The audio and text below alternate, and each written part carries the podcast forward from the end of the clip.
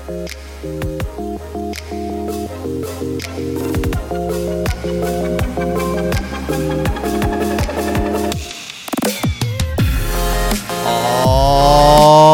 right, everybody.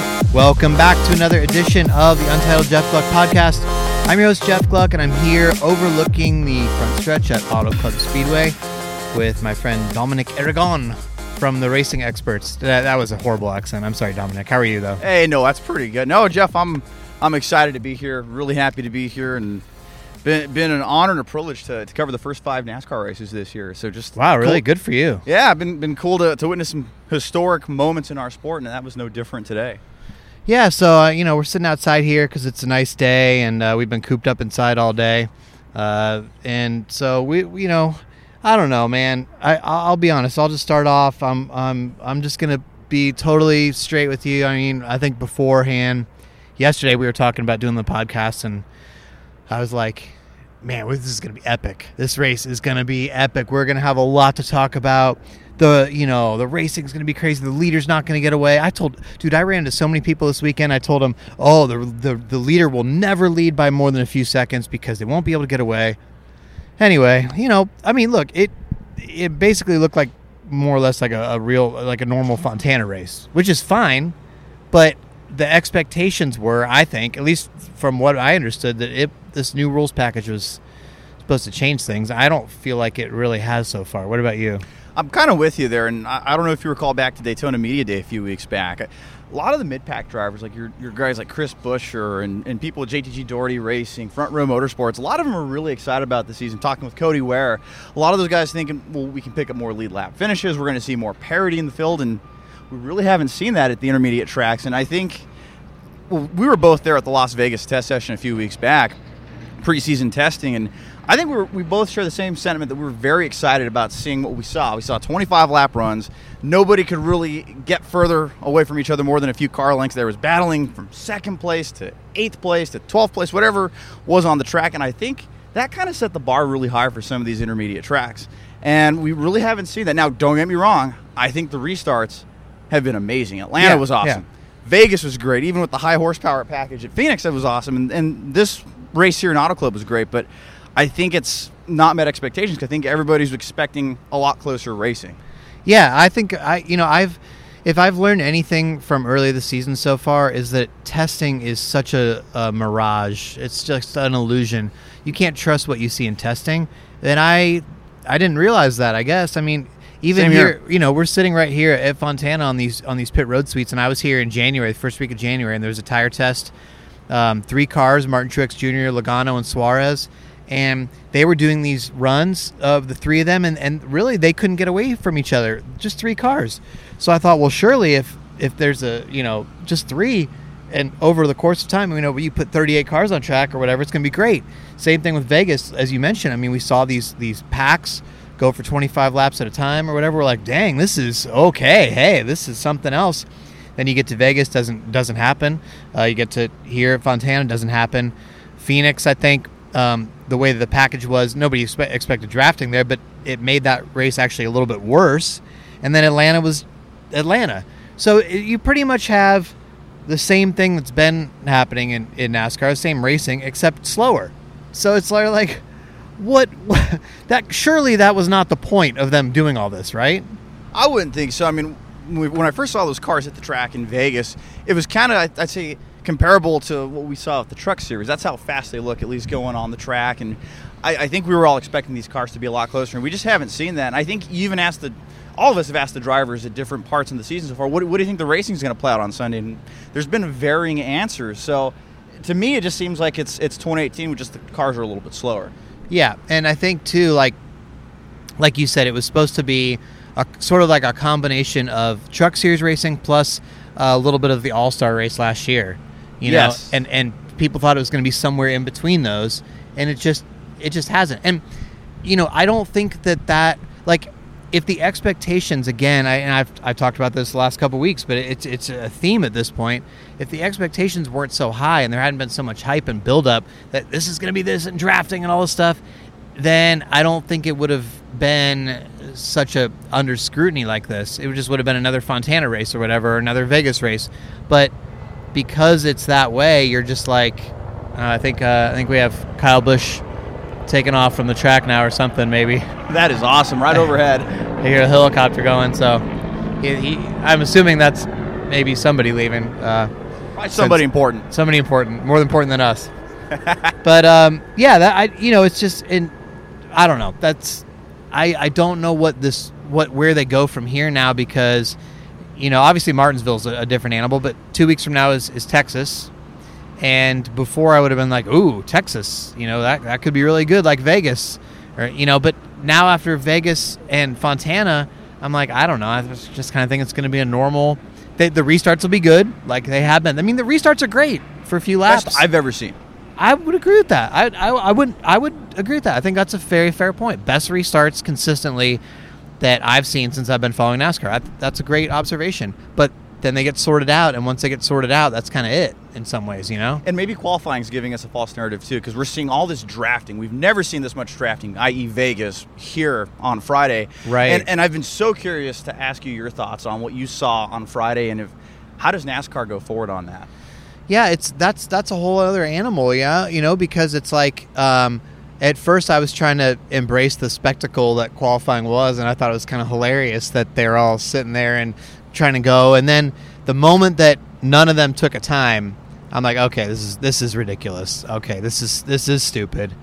And so you know, NASCAR obviously I think felt the same way, and now they're like, okay, well now we're gonna have to do something, but I don't want to see them go back to single car qualifying. I mean, look, we're all out, out here to be entertained. We're all choosing to be here, whether it's from a, a journalist standpoint or a fan standpoint. I mean, people are here because we're interested in it and we want to be entertained. We don't want to go sit there and be bored. So I, I applaud NASCAR for trying something, but there's always seems to be some like hidden elements that nobody quite thought through all the way or something, and then they pop up and there's these sort of side effects of, of what happens. But I, I don't know what the solution is to that. I don't know what the solution is to the package. Because right, especially with the package right now, it's it's only five races in the season. I mean, they're not going to change it. Uh, you know, we could be like, well, this it's not good, it's not working. Doesn't matter. They're not going to change it. I mean, the, you could get to July probably, and they're still not going to change it because the teams are like, well, we already spent all this money. We're not going to we're not going to go back now. So I'm I'm kind of worried it's going to be a long season, but maybe if everybody this sounds kind of weird, but maybe if everybody kind of like takes their expectations down and they're like, all right, whatever, it's not that good, then all of a sudden that it could be better because we'll be like, oh, I didn't expect that was going to be a good race, and it was. like the expectations color everything. You're absolutely right. And, and when I look at qualifying on Friday, I think it highlighted the human element to the sport because you had spotters communicating with their drivers when to go, what when to go and be the, the first driver out, the second driver out, and I think everybody timed it off by a few seconds. So Yeah. I, I don't know. I think that showed the human element to it, and I think uh, look at Vegas a couple weeks ago. Bowman and Elliott didn't even get their laps in, so there were two guys that got cut from that. I don't know. Do you think NASCAR should penalize you? Like, let's say a guy advances to the second round of qualifying and they don't turn a lap. Do they forfeit their qualifying run? Is that the way to kind of police that? I'm I'm anti more penalties just because I feel like NASCAR's already over officiating in some cases. And so when you're, you know, if they're going to get in a situation like, oh, okay, now you got to start in the back and and because you didn't take a time. I mean, it's not they didn't mean to not take a time. They wanted to take a time. They didn't mean to miss it by two or three seconds, but I just I just don't think they need to have more penalties and more punishments and it just whenever they try to force something it hasn't worked. And you could take that for the past 10 years of NASCAR. Whenever something they try to make the drivers do a certain thing and go the, they always find a way around it or do something different or so you know maybe the solution is sort of I think it's Denny Hamlin that said um, do a couple rounds of how they're doing now and then the top 12 cars go single car I don't know. It's that's still not super compelling, but it's just uh, I, I don't know what to do. But hey, we've we've made it uh, you know almost ten minutes into this podcast, and we haven't even mentioned Mr. Two Hundred, Kyle Busch. I kind of did that intentionally because I think from what I can tell on Twitter, people are like like enough of two hundred, okay? but um, you know, let me ask you this: like you you follow sport pretty closely what what do you think this means in the grand scheme of things? Without, I, I know I know we don't need to go extreme on you know saying this this. Uh, did you hear the the TV reporter down there uh, after the race? They were playing it on the PA, and uh, she she says, okay, now the the question is raised: Is Kyle Busch the greatest driver of all time? I'm like, oh, lady, Ugh. no, no, no, no, let's not go there. Let's not go there. um, but where, what what do you think this means for for Kyle Busch and his career? I think when we look back on this 10, 15 years from now, it's it's going to hold a lot more weight. And I think of I think back to Jimmie Johnson winning five straight and now seven titles. And I think at the time, oh, Jimmie Johnson wins too much. He's winning too many titles, or he's won too much. Let somebody else win. But I think now that Johnson doesn't go up and lead a lot of laps, we appreciate that. And, and there will come a time where Kyle Busch isn't the dominant car in all three series or has the, the fastest car. And I think right now, because he's winning so much, people want to see variety. Again, that word parity. Everybody wants to see something different. But I think when we look back on this, we're, I mean, to say you and I were here for his 200th National Series win, we're going to remember that. I think that's kind of cool about this week, and that's what I'm going to remember most about covering Auto Club this weekend when I look back on it. And I think fans are going to look back and whatever, however many wins he ends up having in all the series, I think they're just going to appreciate the history because you don't tend to appreciate it at the time. And, and I think probably the same for Kyle Busch. I would have loved to ask him what he's going to remember most about today or this race weekend, what memory would stand out the most to him. But yeah, I, it's truly phenomenal. I think we just should just sit back and enjoy watching or covering whatever we're doing in the sport. Just enjoy the ride. You know what? I, I can almost answer that question for him, and and I think this this will say why he is who he is. But I would bet you real money that if you asked him what will stand out most to you about this weekend, that you just achieved this great mark, he'll say not winning the Xfinity race. You know, like I think that that will stand out to him, bother him more because, like, even after he just he, after he won, he comes on the radio immediately and he goes, "Oh my God, can you imagine if I had won Vegas and you know I, I could have won all these races in a row, uh, you know, and and it's just I, I think that the ones that he doesn't win irritate him and get to him more than the than the the because he he thinks he's supposed to win every single time, so that's but that's what what drives him. You know, that's what makes him tick. So it's uh you know he's an interesting guy because he's so. Everybody can talk about how he's grown and changed and matured, and he's 33 years old now, and he's he's matured, but he's still a very fiery guy, a very on the chip type guy. You know what I mean? I love his brashness. I mean, whether it be with the media or just just how how real he is. He keeps it real. And I guess the question for you is, how many wins does he have before it's all said and done in all three series, and where does he end up on that all-time Cups list? Because he's one away from Lee Petty and two away from Rusty Wallace, and then after that, there's a big gap to Dale Earnhardt at 76. Um, yeah. So I think that I, I think he's probably going to end up somewhere in the 260s because he'll probably win 30 something more Cup races and 30 something more Xfinity truck combined. But the, see, the thing is, like, he's not going to have very many more chances to win Xfinity truck uh, races because he's only, you know, I think what they're limited to five truck races a year now. So he- that's not going to pile up very quickly, and, and seven Xfinity starts, and, and I think he said once he gets to 100 uh, Xfinity wins, he's at 94 now. He's pretty much going to dial that back. Maybe he will, maybe he won't. But so I, I I'm not sure he's going to get really that close. I think he'll end up closer to 250 than 300. That's a good number to shoot for. And again, we're going to appreciate this 25, 30 years from now. And like, wow, that was an incredible run he had in his 20s and 30s and probably into his 40s. Yeah, once he once he becomes more of like a beloved figure than he is now, he's still so hated now. You know, Yeah. Like there's still so many people. I mean, you see it on on social media. They just can't stand so many things about him. They don't want to hear about it.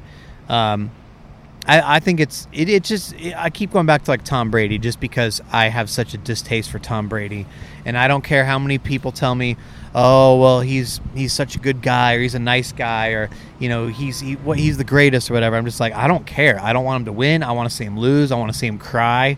You know what I mean? Like I want to see him go off the field with his head hung low and stuff, and, and I want to see them lose. I, I take joy in him losing, and there's nothing that anybody could do to tell me otherwise. But I think once he's off the playing field, then I'll be like, yeah, okay, yeah, he he was the greatest. You know what I mean? Well, I always joke with people like, I want Tom to win one more. I've been telling people, okay, the greats have won seven. Michael Schumacher, Richard Petty, Dale Earnhardt, Jimmie Johnson. Now Brady can get one more ring. There's seven. I believe Jordan was seven rings too. So You're gonna make me puke. but um, you know, I don't know. This is uh, this is interesting that that we started the season here in the West Coast Swing with pretty much um, really no surprise guys. Uh, you know, you've had Gibbs has been decent, led by um, Kyle. Truex has had something happen to him every week, but he still seems to get up there. Hamlin's okay. Jones is okay. Um, and then the Penske cars, uh, Keselowski and Logano, they've, they've looked good. They weren't as fast as, as Kyle today. Um, and then the Stewart Haas cars have seemed off, but yet they've been able, at least Harvick, to salvage something every week. They, they have not been themselves. They're definitely down on speed right now, the Stewart Haas cars, but they're trying to make something out of it. And so you have some sort of those combination pretty much every week so far. Do you think that's going to continue? I think that will continue. I mean, uh, next week's going to be interesting at Martinsville. I'm curious how the Hendrick guys are going to do because we have not really seen speed outside of the Daytona 500 pole day at Hendrick Motorsports. But they're another team I think they, they've just been off the last couple of years. And I, curious question: Where does Ganassi fall in that pecking order? Where, where do you think with Kurt Busch well, and how yeah, he's run? I mean, he's certainly raised the game for them. I mean, he's he's like an embarrassing McMurray, I would say. I mean, same car, same team, mm-hmm. and he's really performing. I mean, McMurray wasn't even close last year. Mm-hmm. I mean, a lot of weeks Kurt Busch is outrunning Larson right now, mm-hmm. um, or, or, close. So, um, do you think McMurray would be putting up these numbers if he was racing this year in that one? No, I think he'd be doing the same thing that he was doing last year. I think Kurt Busch is just, just that much of an elite talent. Um, but you know, I, they they're they're still not there though. They're still not at the the Penske or Gibbs level, and and that's the season's going to be dominated by those two teams. I think unless somebody figures something out. Obviously, I think at, at some point SHR will make some adjustments, but um, Childress has, has, had speed at times, but they can't really seem to maintain it. As you said, Hendrick, I mean, Jimmie's looked okay. I mean, he runs top 10 for a little bit in, in some of these races, but mm-hmm. just doesn't seem to last really. Chase Elliott's looked okay, but they're, they're, they do not seem to have contending speed, you know what I mean? Mm-hmm. Who would have thought two and a half years removed from his seventh championship, we talking about Johnson finishing 15th, an okay day for a seven time champion? Yeah, yeah, no, I know. It's it can happen in a hurry. well, um, as you know, each week on the podcast, I ask people what the uh, was it a good race poll is going to look like. And you and I were already starting to talk about this as we were finishing our interviews, walking walking down pit road. You already speculating, so perhaps you have a number in mind that you you want to start with because this is a, I feel like this is a very wide target uh, to hit here. This is going to be very tough. Um, I, I'm not sure where where the fans are going to go with this one. Well, and to add to that target, I think the wide range, it's going to be somewhere between Daytona and Daytona. It's going to be somewhere in that sandwich because you had 80% for the 500, 20% for the Clash. I don't think it's going to be that's lower. A, that's yeah, that's a very large area so to throw a dart and hit. target yeah. here, but I'm going to say the number is about 35% because I think some people are going to value the history aspect of that. And looking at the, the tally numbers, I think about 10,000 people are going to vote on this, more or less, give or take about a 1,000. I'm going to say it's about 35%. 35%. You know, I, I feel like that's lower than I would anticipate. Um, so I don't know. I don't know if I could go that low. I mean, you may be totally right. I feel like it might be closer to high 40s. I don't think it's going to be 50 50 because I feel like more than half the people are going to say, no, that was not a good race. So I do feel like it'll be below 50. I'm going to say 47%. Really, no reason other than I just feel like people, again, it goes back to expectations. People had expectations. Also, you know, Kyle Busch dominated, which is never good for a poll. Um, and I think that's why the number is going to be a little bit lower. And yeah. such the hype around this race too, and the test session from a few weeks ago out here. Yeah, yeah, and and the fact that you know you really once again, and we talked about this on pit road too. And I should have mentioned this earlier on the podcast, but yet another race where there's no um, another intermediate track or bigger race where there's no multi-car crashes. So I, I believe Atlanta, um, Vegas, and now here, you've made it through all those races, and there's not been one multi-car incident. You had Stenhouse spin out today by himself, and you had Bubba Wallace blow a tire. Vegas was caution-free. Atlanta, there might have been one thing, but I can't even really remember. I don't think it was a multi-car incident. So and those restarts look so crazy. I thought right. it was bound to happen. yeah, you 15 think cars. Yeah, that's the same thing I thought with Vegas, and yet they all just kind of get. They have so much grip. I guess they just get sorted out, and once they get sorted out, they have room to race. And unless you're a total idiot, you're not going to spin out totally by yourself, right? So true. yeah, I mean, I could spin out by myself, but I'd probably just spin out on pit road on pit road before you even left. Yeah, exactly. yeah, yeah, there yeah. you go. Uh, well, where can people follow you um, and, and find your work? Yeah, we're at theracingexperts.com, online news media with covering motorsports. We're also on Facebook at facebook.com slash the racing experts. And yeah, we, we just really enjoy covering the sport. This is our our ninth year doing this, so a lot of fun, and it's it's been a, it's been a dream come true, especially hailing from a small town in New Mexico, west of Albuquerque, Grants, New Mexico, and being able to, to do this and try to make a living at it. It's been it's been very fun. So and, and appreciate you having me on. Yeah, well, congrats on making it to all of the first five races, and I understand you're doing Martinsville for the first time next week, so that's going to be really cool. I'll have a Martinsville hot dog for you. Uh, yeah, have several for me because I don't eat them anymore. But yeah. Anyway, uh, thanks to you guys as always for listening, and I will talk to you next time on the Untitled Jeff Gluck podcast.